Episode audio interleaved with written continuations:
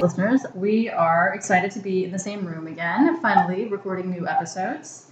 Today we're going to be talking about mental health and the stigma associated with it in the brown community. We have a guest with us today. We have talked about, long talked about, bringing different Indian women, different uh, fellow shitty Indians uh, onto the show who we share similarities with, who we're different from. We just want to know where the Indian women are and you know who they are, and we're we're still finding each other. So uh, we think that you're really going to love the things that she said. I loved the things that she said concerning these topics. We know that you are going to love hearing what she has to say about these topics. Right. She's going to stick around and we're going to talk about um, hate crimes and we're talking, as I said, we're going to talk about mental health. So those are our two major topics for the day. And but before we do that, we need to talk about some housekeeping things. We've updated the blog. Yes, we have. We have updated www.jiltedindianpod.com to include a shitty Indian guide. Um, on there, we have a shitty Indian encyclopedia that we will build out that features different shitty Indians. And if you haven't caught on by now, we're using the term shitty Indian the way the Onion uses any headline um, to mean the opposite of what it is. So it will be uh, encyclopedia of amazing um, brown people doing things other than doctoring and engineering. Not that those are bad things, but there are so much more um, different difference makers and world changers out there that we want to make sure that we all know who they are.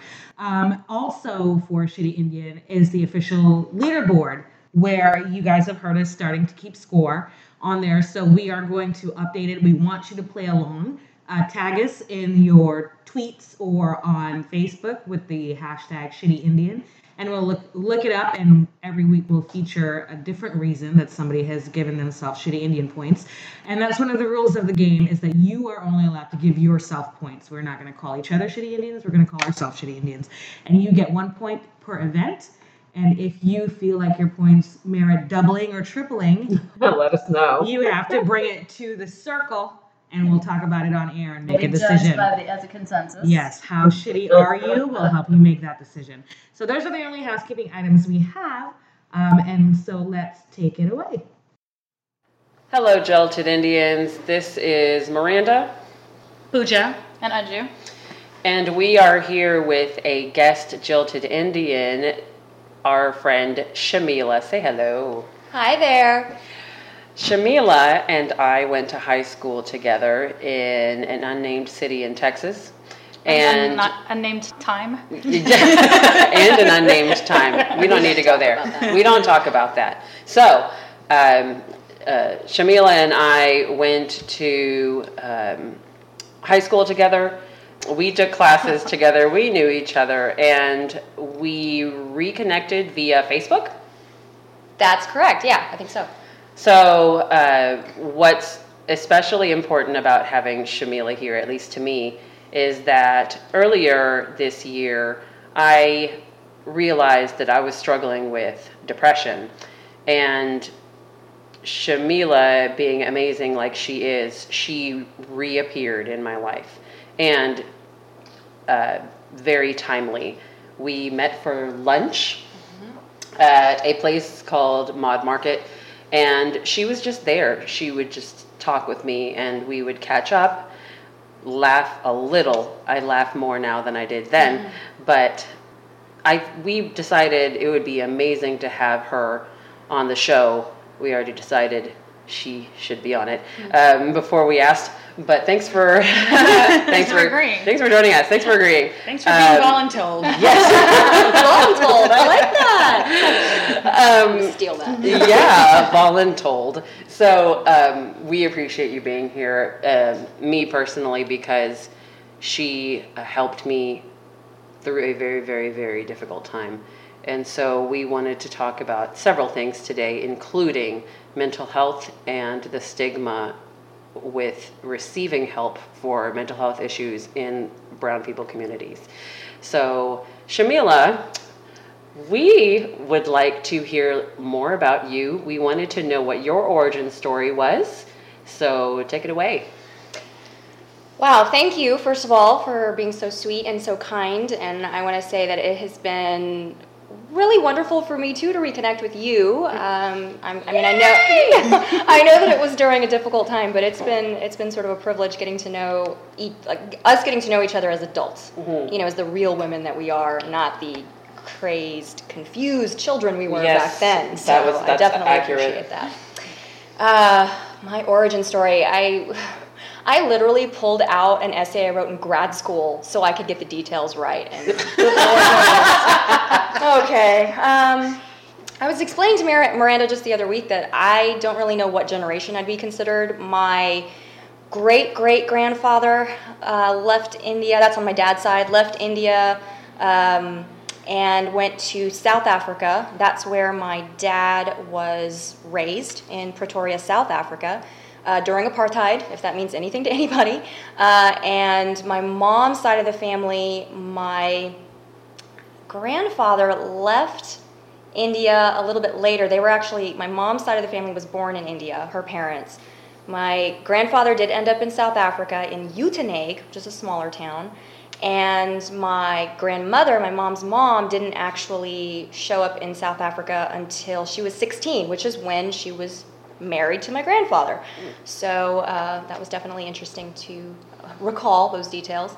Um, and then my parents actually stayed in South Africa. My dad until about 12, I think. That's when his family moved over to England. And then my mom stayed in South Africa until my dad married her. So I guess that's a recurring theme. Um, and then they were in England where I was born. Well, my older brother first, and then I was born. But I didn't really grow up there. So I think when I was about six months old, uh, we moved stateside uh, for business and things like that. So we already had family down here too. So I don't know, guys. What does that make me generation wise? Do you have any idea? Pooja. Oh my gosh. Yeah. you are diasporic twice removed. Yes. Yeah, you're like me. So um, your family went from India to a middle ground, middle ground to America. Well, Yeah. technically, two middle grounds because she also went to what London, England? England. Yeah. she Mhm. personally was born right, in England right, too that's here. true. So but yeah. the family, Right. yeah. yeah. Right. Okay. Yeah. So that counts for something. and yeah, it's I've always said we're an international family, so that's fun. Um, as far as my origin story, did we? I I guess the other thing I have to add is that you know we speak a lot about you talk about Indians being you know that that's the main cultural piece, but for me it actually comes down to religion. So the reason that my great grandfather, great great grandfather came to South Africa was to bring the Ismaili religion. Ya Ali Madad, anybody who might be listening. um, anyway, so uh, What does that mean? it means it's a greeting, Mhm. okay, for Ismailis, but really it kind of translates to um, "Oh Ali, may Ali help you," and Ali either means Hazrat Ali, and that's the Shia sort of the beginning of the lineage there, or it, it also can just mean Ali is one of the 99 names of Allah, means the exalted one, if I have that correct. And so you could just be saying, uh, "May God help you. May the exalted one guide and support you." Thank you for sharing Yeah, that. absolutely. So I feel like we've been blessed now. That's a good way to start off. Yeah, not bad, right? exactly. so, um, and I, I guess I will say I'm not, you know, I, I- I'm, I'm so I'm not just a shitty Indian. I guess I'd also say I'm a shitty Ismaili. We're, I'm a shitty Christian. Okay. Anybody? No. I don't. I, I'm a stellar Hindu. Namaste. May the light in me see the light in you. oh, That's what shukriya, That's what it means in yoga. So That's what it means anyway. yeah. Oh man, amazing. That's great. All right. Okay, wait, what, what, what about this one I here? am barely Christian. If I mean, I was baptized. I think that's where it ended. Okay. All right. She screamed. the devil left her body. and now we have Anjali. awesome. Um, but sorry, we interrupted. No, no, that's fine. That's fine. Yeah. So, I mean, I, I, I say that to say I have lots of respect for the Ismaili community in DFW. There's a big one. Uh, I will do my best not to dishonor anybody, but I am who I am. so we'll go from there. Welcome. You're among your people. I think so. I feel it. I feel it. Speaking of dishonoring, Yes. our, Let's talk about our second question for all our guests what makes you a shitty Indian? Oh, this is fabulous. I thought about this one too. Right? so I I look white. I can pass as white. And I kind of thought about that, that that does sort of make me a shitty Indian because, number one, no one's ever going to stop me unless they look at my name. And even if they do look at my name, I still pass. And so I, I just think that's an interesting concept given the culture that we live in right now, that no one's really going to look at me twice. Right. So other people, you guys probably have different experiences than maybe even I do. So just thought about that. Yeah. I am living with a boy. He's white, by the way. Oh, Double murder! what are the aunties saying? Karen? no, let's not talk about the aunties. The aunties do not like it. So, um, no, I mean, you know, it's it was definitely something that it was not expected of me. And but you know what? It's been going on for a few years now, and, and we're very happy. And, and my family is is very much a part of our lives. So it seemed to have not not have ended the world. so that's really nice to know. Congratulations. Congratulations. Th- thank you for not being the apocalypse. well, I would have had to get my Slayer. Yeah. Would have been That's another right. thing. So there may be more. Oh yeah, of course. I don't speak Gujarati, Hindi, Urdu, any of them. Um, High five. Yeah. um, let's see. I saw my first Bollywood movie when I was in college. I don't know if that counts. That's pretty late. I was Yeah. in high school. Okay. Okay.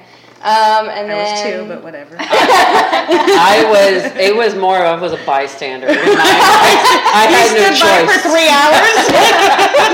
I had no choice. You're in India. You You're a kid. You must what do you do? yeah, that's Nothing. true. That's true. Yeah. Uh, yeah. So, you know, I've worn the clothes, which I love, but I, I, I will say that I didn't realize the importance of having them fitted to the inch of your body and that they needed to be covered in so many beads. I, I grew up wearing plainer clothes. I thought they were so fancy and pretty. Truly, they're not. They're not at all. I was wrong. I was laughed at at weddings. okay, maybe not that, but you know, it was definitely definitely news to me. So anyway, I guess I think when you're not used to it, it's just itchy, right? You know, I, I never had a problem with that. I enjoyed wearing them. I wore them since I was little. Or for heavy. Different- Is it the beadwork is heavy? The, the, I never even had those, and perhaps that was an expense issue. I'm not sure. I'm just saying that when I got older and I actually in college, I met real Indians, and they, you know what I mean.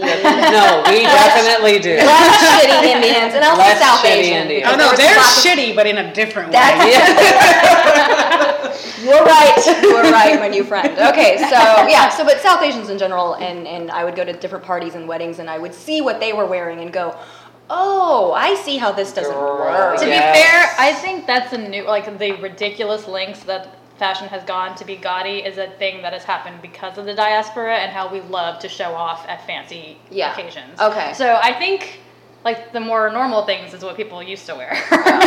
With just a few beads and yeah, and like, that's more like normal, mirrors. normal, normal clothes. Okay. Okay. Everybody looked like they're 15. Like that's yes, normal. Yeah. normal clothes. Yeah. Oh, okay. Well, that's that's helpful. I, I feel healed now. Thank you. All right. Um, okay, and why don't you tell us what you do? So I am a licensed marriage and family therapist, and I work with mostly I work with couples, um, but I work with a lot of young adults and some families. And every once in a while, I'm very happy to say brown people come to see me. Oh, cool. Also, it's always very exciting.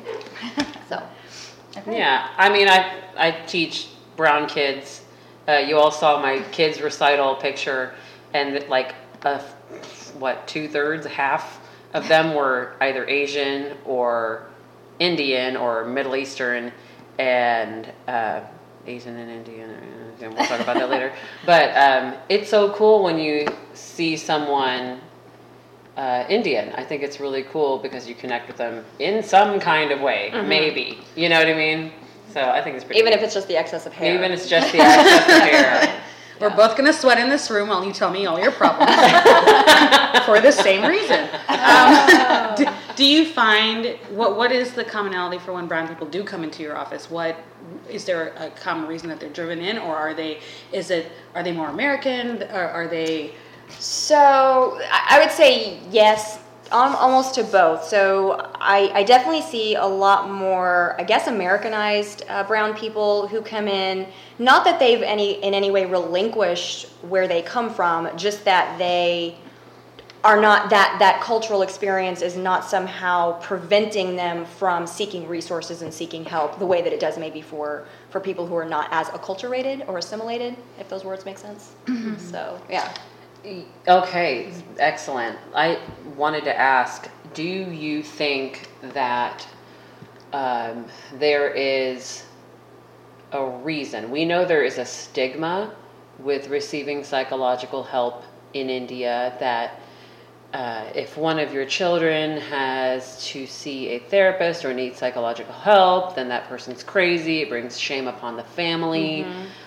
I have no idea where this came from, and I I I don't either, and I'm going to add to that. It seems really counterintuitive since Indians are so um, enthralled in pursuing science, and I feel like mental health is a form of medicine, and medicine is a is a branch of science, and it strikes me as antithetical that seeing and knowing and reading papers and studies that prove that there is benefit in taking care of your mental health that we as a community still shy away from that. But I also feel like, in my experience, Indian people are very rational and not very in touch with their feelings. They're all about denying their feelings. Mm-hmm. So that makes it hard to really take it seriously and to deal with any issues that you may be having if you are just kind of repressing it all. Yeah, actually, that's a really, both of you are making really good points because, you know, Pooja, what you said makes a lot of sense that if you're really interested in science, then maybe you would, you would seek this, you would seek counseling therapy as a really great avenue to, to just be healthy overall. But Anju is correct that there is this sense that, you know, we've got to stay logical. These, these emotional things that are going on, they're not reasonable, they're not, uh, they're not to be really taken seriously a lot of the time. And so I think that, and this sort of goes back to the earlier question of which brown people come to therapy. Sometimes I get the people who come to therapy that their expectations for therapy are just sort of out of whack in the sense that they expect it to be very much like an actual medical doctor where they come in and they want an answer. They want the thing that's going to fix the problem. And there's a lot more to say about that in general, but I but just to the point that I mean, unfortunately, the therapy that I do anyway doesn't really look like that. I definitely work with strategies and tools, uh, but I also work a lot with empathy. And what I have found is that empathy isn't really valued. Um, empathy for self or empathy for other people. It's not as valued as give me the solution to the problem. And if you're not going to get that within the first two sessions of therapy, a lot of brown people are like, well, then why are we here? So, yeah. that was a collective groan. Everybody. we g- we need a minute. You know what popped in my head I was like that makes sense considering we let british people do what they did to us so um, yeah that makes sense that we would not rally behind our our uh, own self you know Yes, yes, yes. Well, That's an interesting way to put that. and I think the other piece of that that I contemplated a lot this morning in preparation for this is the, and again, I am not, there is no um, judgment around this. This is just a fact that certainly um, West versus East, if you want to say it that way, there's the individualism versus the communalism. And I think that that is also really important. And I think that goes back to Miranda's question of, well, where did this whole thing come from that um, it's shame on your family? Well, there's a lot of factors, but I think one layer is I am not just me. I am an extension of a larger group. Mm. And so anything that I am is going to automatically define where I come from. That's a and good I point. really do believe families function that way, I mean, even today. So, And that also kind of, I thought that the communalism aspect also kind of points back to that denial of self. Because when you think of yourself as part of a larger community, it's easier to ignore your, Your personal needs. individualism. Yeah, mm-hmm. yeah. absolutely. when really, I think the balance is both. You don't want it to go to either extreme. It's just hard to do the both and.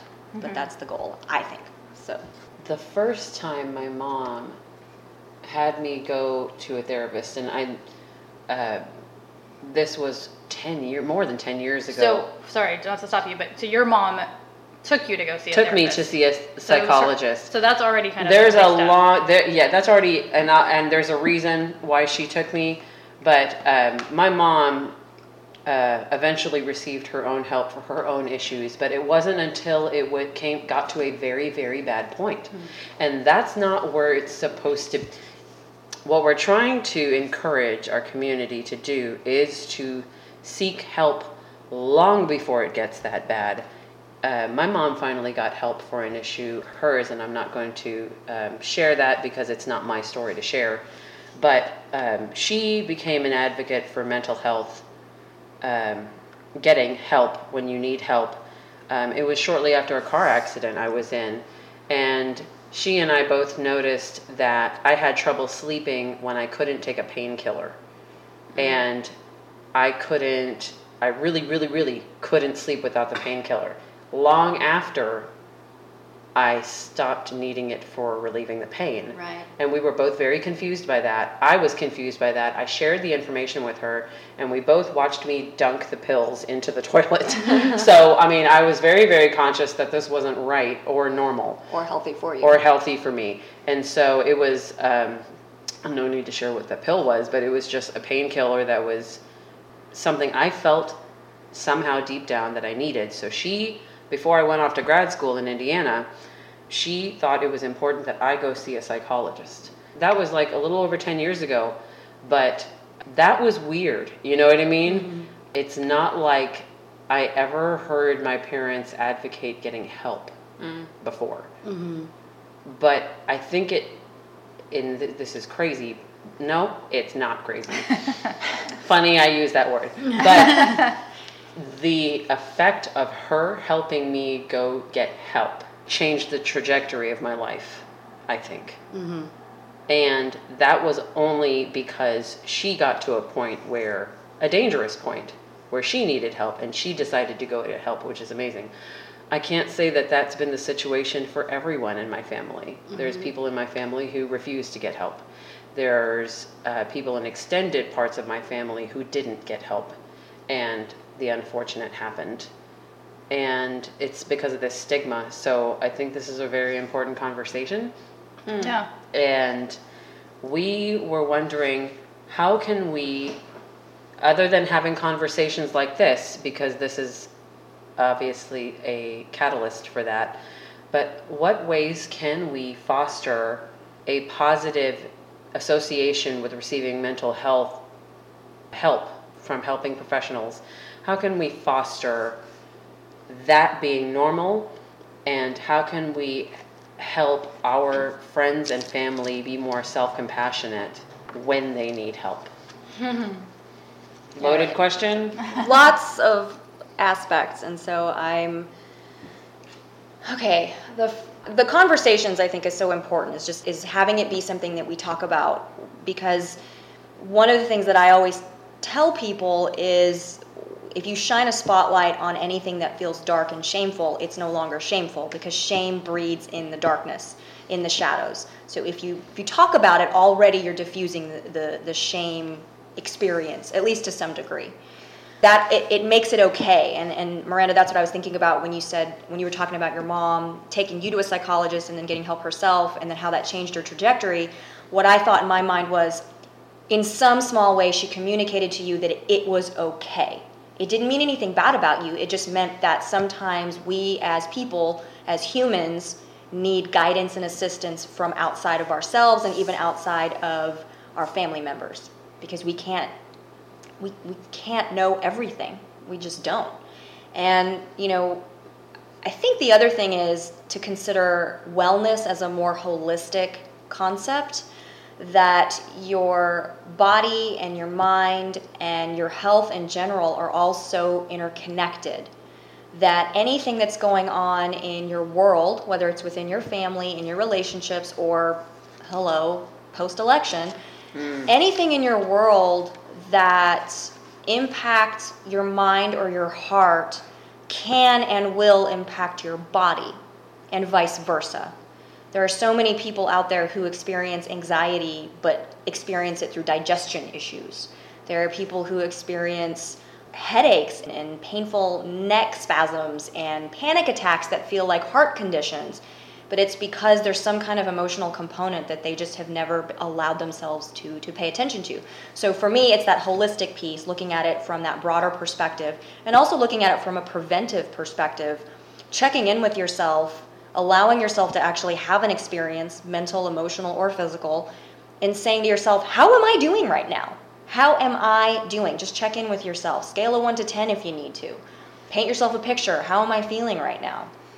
And then if you notice an uptick in anxiety or a little bit of sadness, or heck, if you notice you're feeling joyful, you can respond accurately to it. You can respond appropriately, I should say, to it.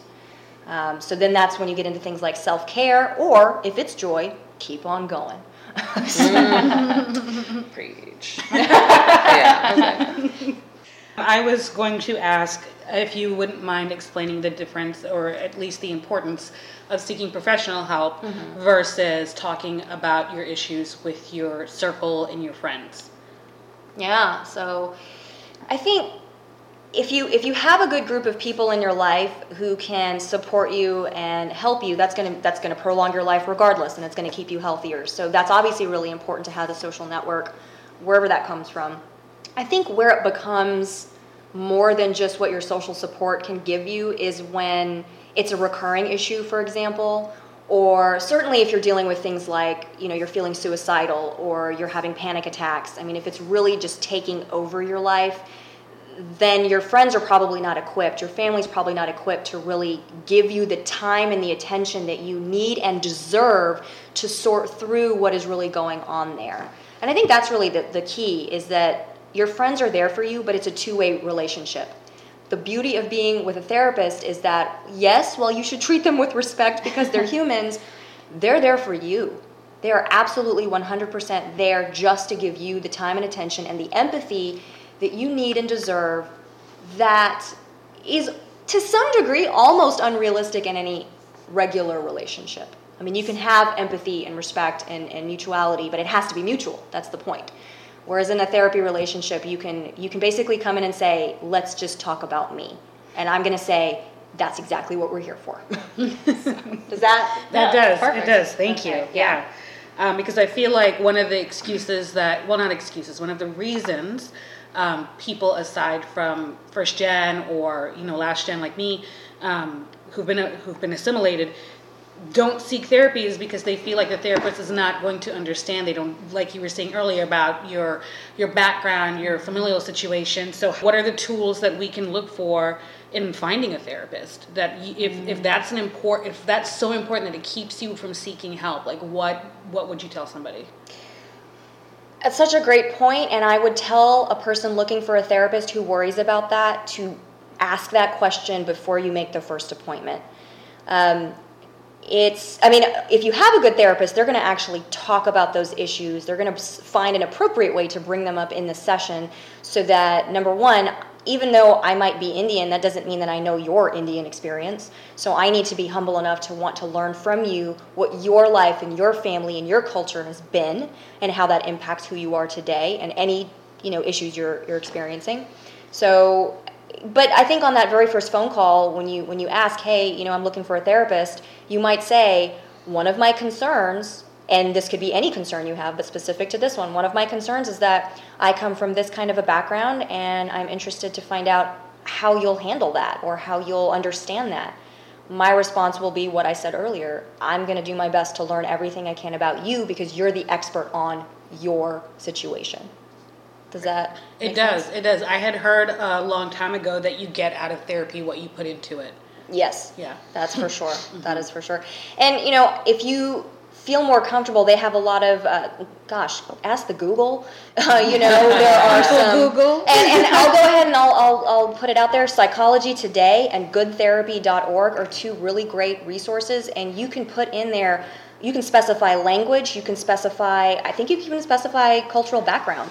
And there's a lot more brown people showing up on those websites, those profiles. So just start scouring, start Googling, and find a few that you you know you read their profiles, you look at their websites, you think are you're, you're maybe more comfortable with. Shoot an email, send a phone call, or you know make a phone call, and just have that first connection be something that's actually helpful to you, because it really is about you. That's the point. Right, and there are all those new online where you can Skype with a therapist. So Yeah. I mean, I that opens up more options if you're specifically going to look for somebody that can understand you, whether it be as a woman, as an immigrant, as a brown person, as as a trans person, whatever. That is an avenue, and we'll put it in the show notes for you to um, check that out because I believe that's gaining in popularity now. Yeah, there's a lot of. I mean, there are mobile apps for therapy now. Uh, there are so many online platforms for for just making therapy more accessible and you know i'm i'm brick and mortar and i'm i'm used to kind of doing the in in office thing but whatever gets people what they need go for it I'm a big fan of being in person for my therapy sessions because whenever I speak with my therapist, Sally, hi Sally, you're never going to listen to this.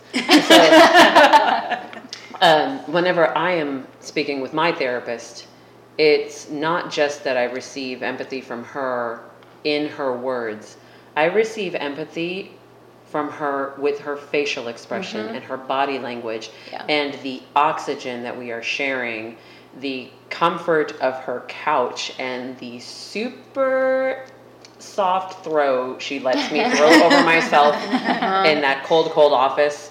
But um, it's for me. I will. I don't see myself ever veering from that. And she makes herself available to me through phone and through email.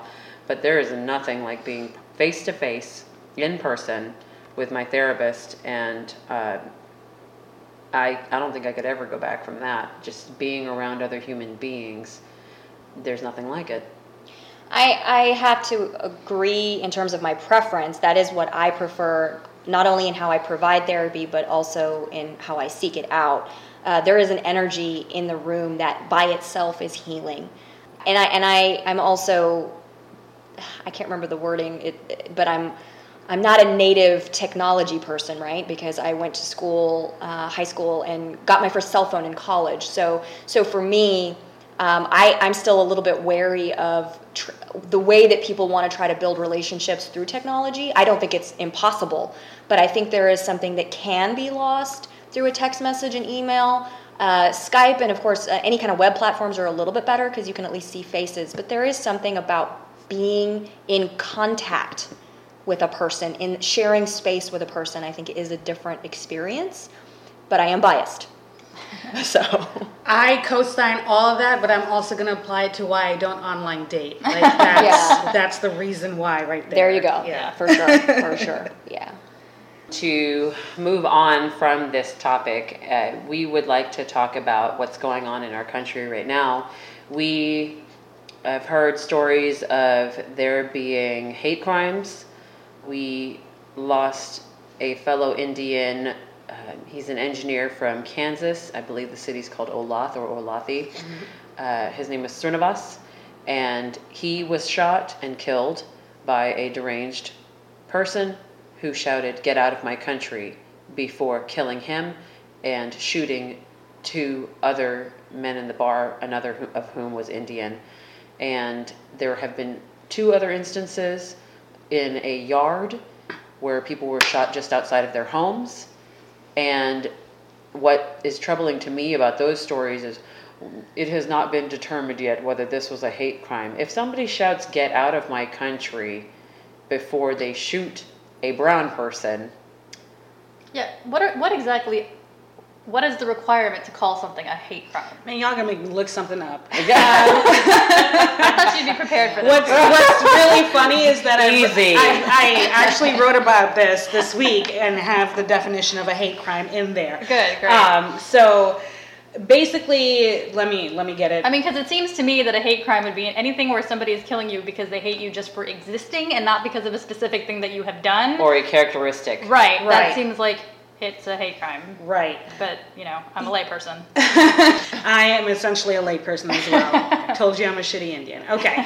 so, um, section 249 of um, the 18 USC section 249, that's the code, defines, uh, that's the Federal Hate Crime Act, defines that in general, offenses involving actual or perceived race, color, religion, or national origin Whoever, whether or not acting under color of law, willfully causes bodily injury to any person or through the use of fire, a firearm, a dangerous weapon, or any explosive or incendiary device attempts to cause bodily injury to any person because of the actual or perceived race, color, religion, or national origin of any person. Um, and it goes on that, that that statute is a little bit longer, but basically, if it walks like a duck, it talks like a duck. It's a goddamn duck. And so I was gonna say we've got we've got we've got nationality in terms of get out of my country, and we had the firearm. We have so- the firearms, and we also have witnesses, especially in Kansas, um, multiple witnesses that said the guy went on a rant before he went home and got his gun, and came back and specifically shouted, "Get out!" So to the people at the bar, the lay people, it was perceived racial, m- racially motivated. Now I'm with you, Miranda. I had written down to talk about um, that I am angry that it's taking so long to call these things a hate crime, and specifically, I'm looking at it in terms of. I'm just so confused as to why it's not. There's the logical reason as to it's it's clearly defined as a hate crime, and then there's also the nuance of this is 45's world now, and his attorney general will never define these things as hate crimes, right? Right. So, so that that could be a reason why. But you know, then we have the concerns of the fourth estate. The media is supposed to be independent, and so I went back and I looked to see how long it took after the um, South Carolina church massacre before Okay. it was called. That was my question: is how long does it normally take for something to be declared a hate crime? Oh It was my God. immediate. It was What? immediate. Are you Yeah. It was immediate. That's the first thing they were talking about. Yeah, right? CNN, potential hate crime. Not not potential hate crime. Um, assumed hate crime, alleged hate crime. They said that, but immediately once the, bo- the body count rose, it was hate crime. That's what he was convicted on. That's what he's getting the death penalty for. Is a hate crime. He also, it was discovered last week, drove to a different church before they found him. So he was going to continue this bullcrap. I did hear that. Yeah. So, um, so that I'm a little concerned about in the sense that we have um, our community, the brown community, does not. I mean, it's shocking. It's shocking to us. But outside of us, what are our friends and family who aren't brown saying about? Are they are they also terming it hate crime? Do they see what we see? You know, it, it that that's the part of it that's bothering me because the longer we take to identify it as a hate crime, the more it's normalized as just crime, right? So um, in the article I wrote um, a couple of weeks ago, I had looked up the FBI crime stats from 2000 to 2015. This, the 2016 report hasn't been um, completed yet, but there have been 800 hate crimes specifically targeting South Asian people since 9 11. Mm-hmm. Right, and that is also working in tandem with the doubling of our population, not counting diaspora. None of these, none of these crimes count diasporic Indians. It's Right. just from the motherland. Yes, Interesting. Yeah, because they don't stat those, and that's a separate I- podcast episode all by itself. I guess I, I wouldn't have guessed that the government could tell the difference between a Indian and a diasporic Indian. I would just I would figure that they would just assume everybody was Indian. So we're nervous. Yeah, Yeah. And and it's not just the killing and the murder that makes us nervous.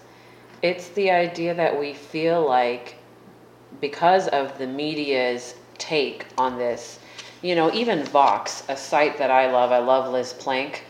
Um, even that headline was, "Was this a hate crime?" Just for like, why did you write that? You know, it, it's a goddamn duck. it's a goddamn duck. That was a hate crime. And uh, why are why is that question even being asked for clicks? I feel like no one's on our side.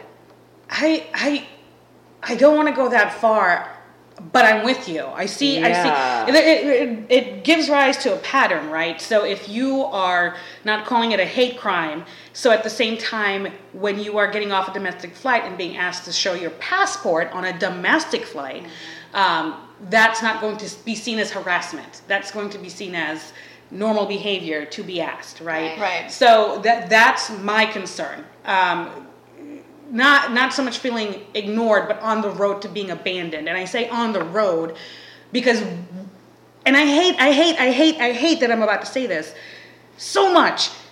It's gonna be up to the brown community to make this a thing.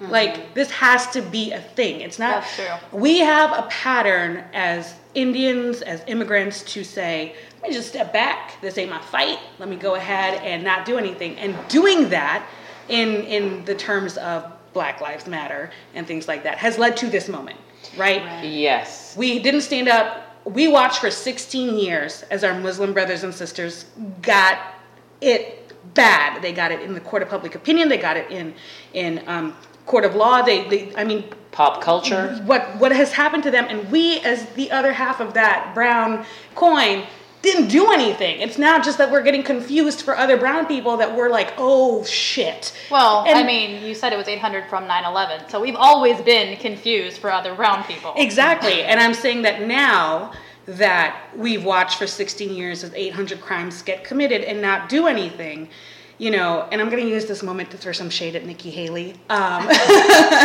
Go ahead. means. Be- be- go ahead. Because we have Indians out there who are in positions of power, like the governor of South Carolina. And during the Charleston uh, church massacre, she said she didn't have the power to take the Confederate flag down from the Capitol when those bodies were laying in state. Like, what the hell, bitch? You're the governor. Like that is shady. It wasn't until public pressure came on her that she was like, let's let's take that flag down. The second she became governor, she should have had that flag taken down. As I'm not, I'm, I'm gonna stop. But The but- preoccupation was assimilation, and it was not standing up for your own. And that's a metaphor Right. for this entire situation. And that goes. How, do we want to talk about how that goes back to our mo- model minority status? Yes. we we're, we don't complain. We don't stand up for ourselves. We just get along, basically. And that's why now I'm saying, in order for this to be an issue, we got to stop with that. So Shamila, Yes, I am doing some good active listening right now. Please. help. so we don't. We not only have the anxiety of because we live in a conservative state. Anju makes the drive from Austin let me in tell the you this. boonies. I drive up and down I-35, which for those of you who are not from Texas is the corridor to hell, mm. Basically once a month at minimum. And I've been doing that for four years now since I've lived in Austin. I have never thought twi- twice about it, whether I was driving during the day or at night, until right after the election. I told these girls we, the first time I came up here was Thanksgiving weekend. And that was the first time I was kind of nervous about it because there are a million small little white towns along that highway. And I felt silly being a little nervous about it. I thought I was, I, I knew I was being paranoid and I was being ridiculous. And I got past it pretty quickly. This week, yesterday, driving up at night down my favorite stretch of this highway where there's not a lot of traffic and it's 75 miles per hour, so I can speed like I like to. um, and it was dark. And I find myself thinking, I'm in the middle of nowhere and I can't even see if there's a cop coming up. If I get pulled over, am I gonna be okay? Like for the first time, I'm thinking I don't know that. I mean, I've I've gotten tickets before. I've never doubted that it was gonna be a very uncomfortable 10 minute interaction, and that I would be $200 poorer at the end of it, but I would be on my way. But for the first time yesterday, I was like, hmm, maybe I should be more careful. I'm like that too. I drive super when I realize because it's natural for me to speed on regular streets. Um, but I'm very cognizant now that I'm like, if I get pulled over, I'm I don't want to be the Indian version of Sandra Bland. Like I don't. Right. I'm not ready for martyrdom yet. Um, eventually, I'll get there, you guys. Um, You're on your back. but um, yeah, no, but but I'm aware of that too. And usually, I go through life like, no, motherfucker. Just to be just to be clear, we are not stating that Sandra Bland um, was a martyr in any way, but but Pooja was saying or right. be a yeah. martyr. Yeah, right. Yeah. Um, Yeah. We are advocates for Black Lives Matter. so- Right, yeah. So- Anyhow, just to be clear. Yeah, just so so you know, in the sense that now there's a heightened level of fear that's seeped down into even our everyday living, rather than just my general I'm in an open space who has a gun. You know, like mm-hmm. i- in institutions that are supposed to be protective. You know, like Customs and Border Patrol. You know, they. Ha- I just don't know how to navigate the world now as confidently as I did before. Agreed. Help. I, I mean, I'm really just processing all of this because as I started, one of my very first shitty Indian points was that I don't always share these anxieties because my skin color lets me off in a certain way. Most people just don't, they don't know what I am, but they don't necessarily associate me with anything South Asian, Muslim, any of that. And I think the other thing that's really interesting is this this conversation around, you know, brown people not doing anything when the Muslims were getting it bad. And my family comes from a Muslim background, so I'm sitting here and I'm thinking about what that has really looked like for our community, um, the Ismaili community. And I know that again, I'm not a huge, I'm not in it, in it, uh, but the people that I know, I'm, I'm thinking about what does that really look like because. I remember seeing hashtag not in my name, but then I also have seen um, some of this separation that oh that's it's it's almost like a, that's not us. That's not our people. That's not our brown people. We we take care of our brown people just not all of the all of the brown people.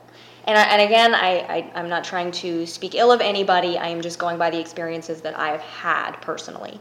So it's it's just interesting to and, and i think that's what i've become more cognizant of is that there are people in my life that i share some kind of blood relation with and, and I mean that all the way back to the motherland, I suppose. um, that obviously we have something in common here, and yet there are things we don't have in common. And I have to be so aware of okay, so what is it like for my brothers and my sisters? What is it like for the people who look a little different from me? You know, I even think about my little brother. He he has your skin coloring. He's much darker. I have family members who who look the part, I guess. And you know, he lives in Spain, and he was stopped at an airport stopped while brown. And so I, you know, I was thinking about driving while brown. Like these are real things. And I remember how intense it was um, in Austin right after 9/11, and the, the horrible things that were being said to my Pakistani hijabi friend. You know, meaning that she covers, she's Muslim, and it's it's bizarre to think that this is where we are right now. So Miranda, every time you ask when you say help, I'm thinking who's going to help me? I don't know either. Right. I'm still trying to wrap my head around all of this, you know? Right.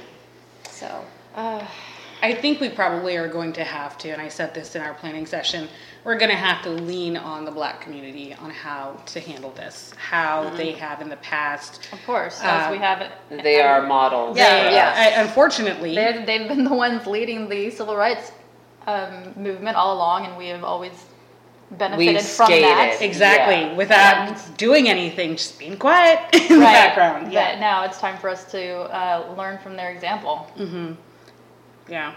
yeah, we were we were kind of safe for a while. I, I guess I guess you guys posted an article about the whole, you know, because I remember growing up Indian and then having to choose: am I more white or am I more black? And I remember seeing people divide themselves that way.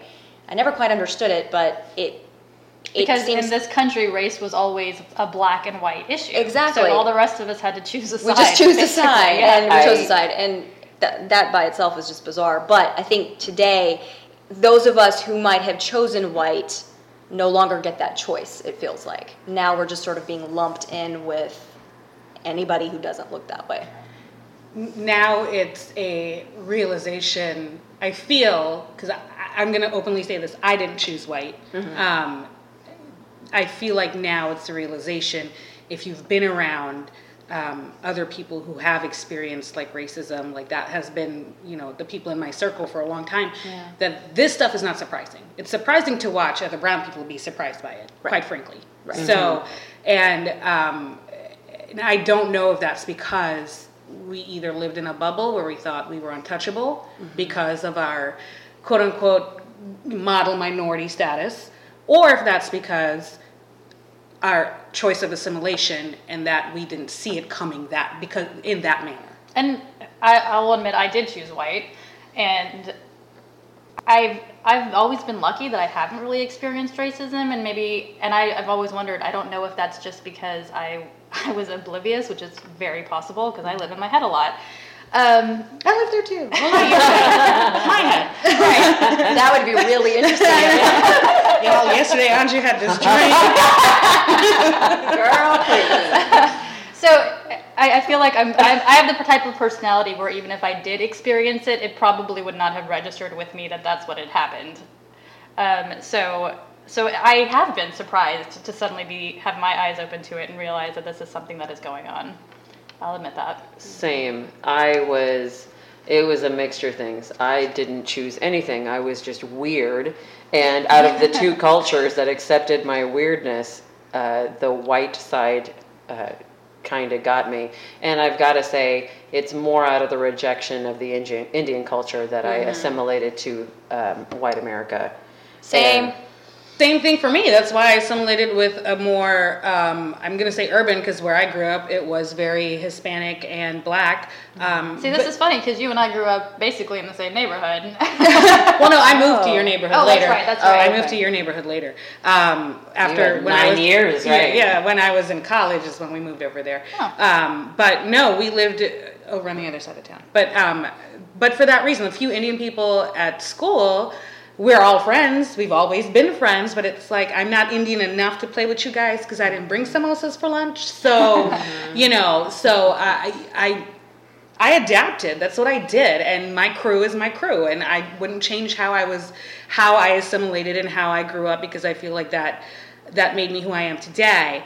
Um, but at the same time, that doesn't save any of us from from from go back to your country. You know, Right. like it doesn't save any of That us. dir- And see, differentness exists. yeah. The other thing that's interesting about that is I I did, wasn't rejected per se. There just weren't Indian people around me where I was growing up. But I did grow up in a very diverse neighborhood. So there were black people and Hispanics and Vietnamese actually and white people. So I, maybe that's part of why I feel like we didn't really experience racism because it was such a multicultural neighborhood. Um, but there were also just not Indians for me to assimilate with. We were kids and we didn't notice because why should we have to notice anything? Right. Right. as Children. I, I have noticed, my sister and I have talked about how, as adults, it, it's occurred to me that most of our friends from childhood are immigrant kids. So while they weren't necessarily Indian, they were Immigrant. they were immigrants. We did have that shared experience. Huh. Yeah. Hmm.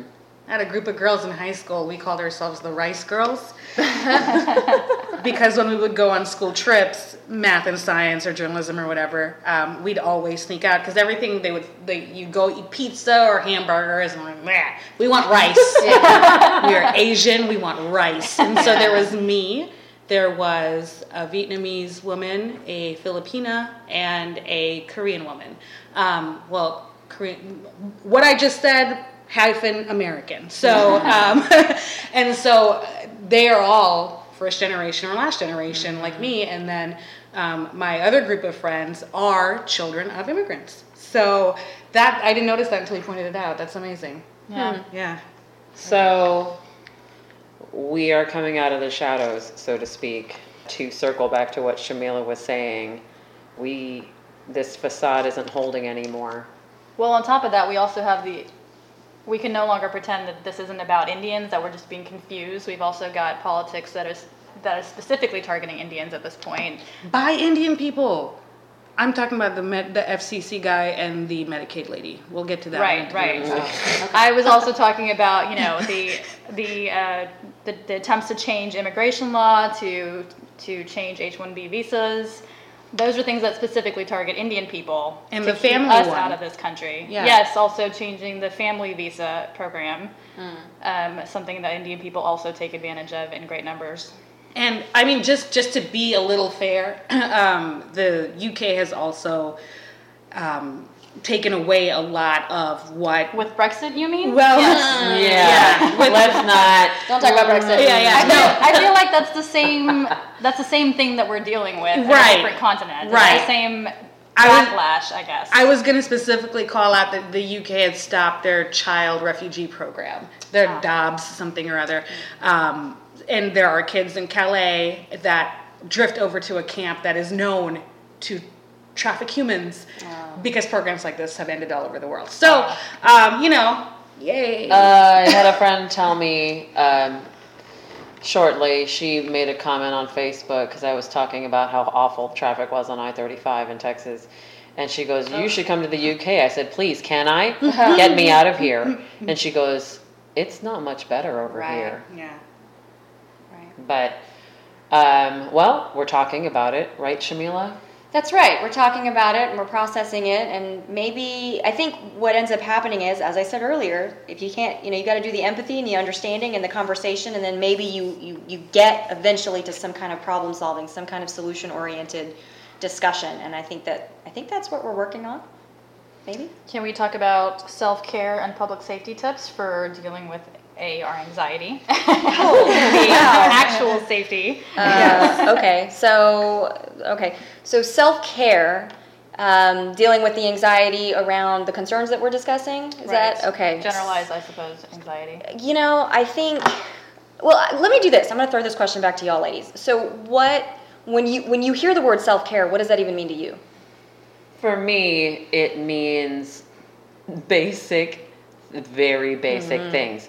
Take a shower, brush your teeth, uh, drink water, and eat actual meals. Because when I'm being crushed by anxiety, those things fall to the wayside, and I don't even think about them as things I need.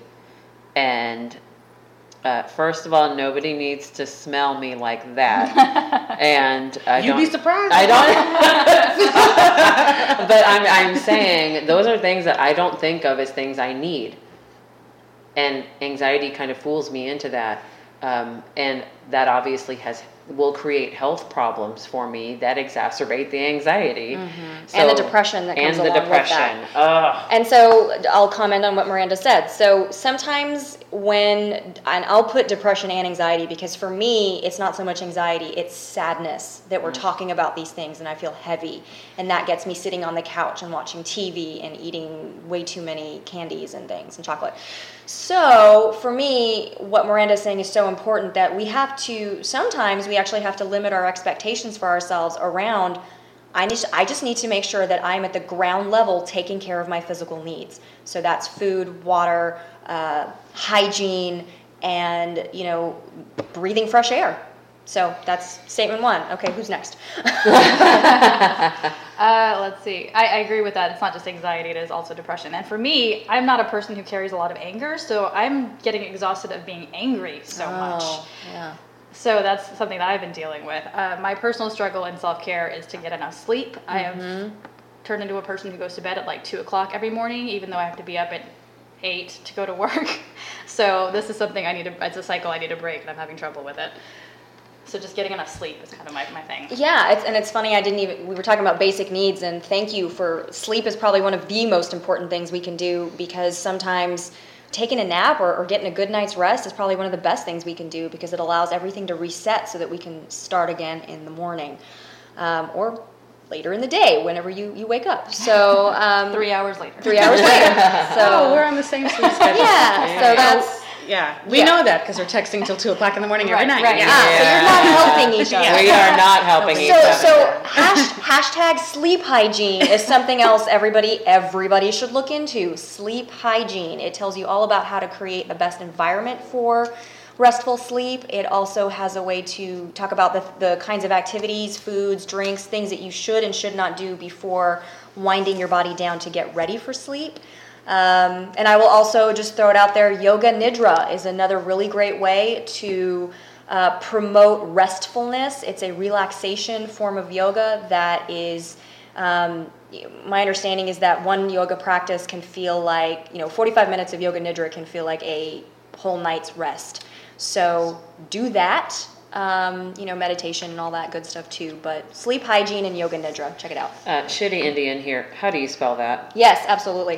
Um, yoga, Y O G A. Nidra. Thank you for that. Girl, I'm embarrassed. I finally know how to spell yoga. No, it's all right. It's all right.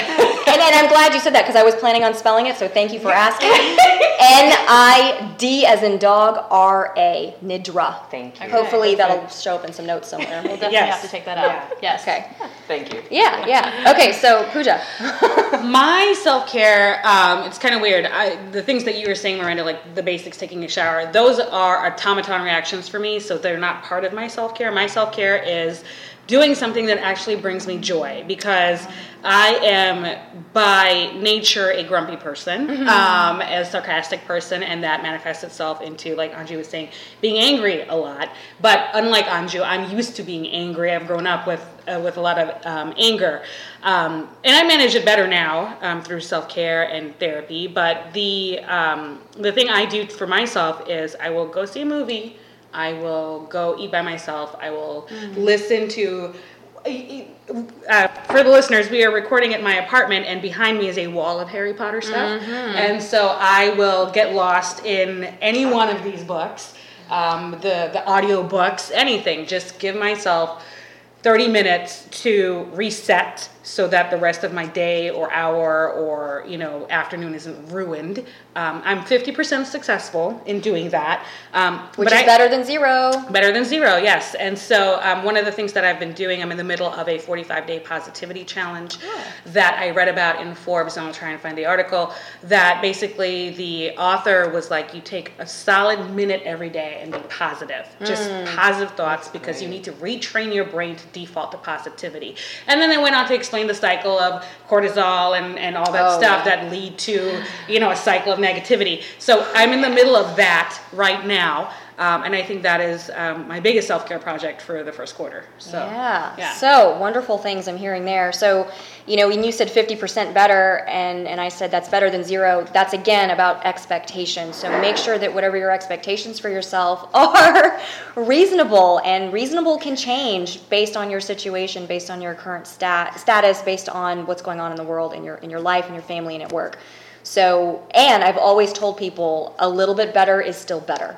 So that's important. Okay, I- it's incremental change. I agree. And the thing that took me a long time to realize is that incremental change, and this is so stupid and so cliche that it, it sounds like I feel like an idiot for not seeing it before, but literally, you're a different place than you were yesterday. So you're always like, That's a small victory, yeah, it? exactly. Yes. Like small victories add up. Like those Yes. things you've been hearing from, oh, you know, old people all your life. It's true. Wait, wait, not all of it. Don't well, get yeah, me getting started. married, having kids is the best situation for you. That, Yeah, those yeah, are That part, maybe not. That is understood. So the other thing is, you know, whether it's this positivity challenge or just, I like the concept of just looking for joy. I think a lot of people think that happiness and joy are just things that happen to you.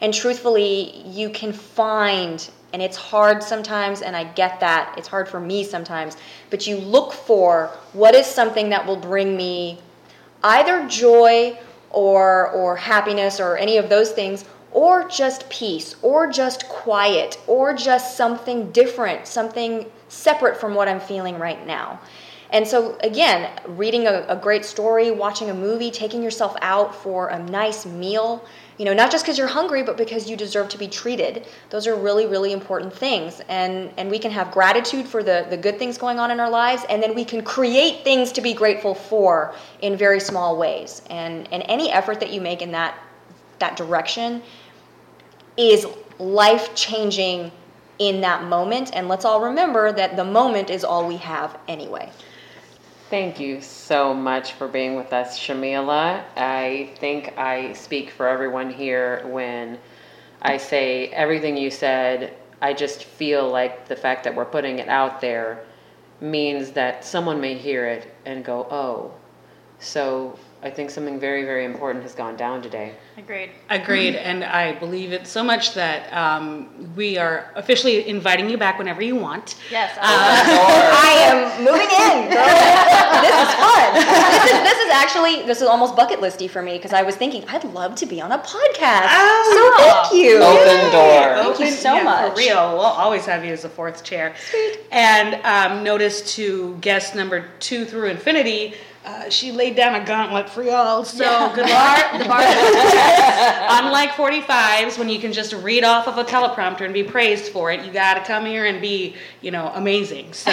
Uh, just for the record, anyone could be better than that. My, my dog could do a better job guest hosting than that. So you're you're fine. Yeah, yeah. It's gonna be okay. It's gonna be okay. Yeah, we probably don't want to scare away all prospective prospective guests. Yeah. So um, with that uh, said, uh, thank you, Shamila. Uh, this has been Miranda. Anju. And Pooja. And Shamila. Thanks for listening.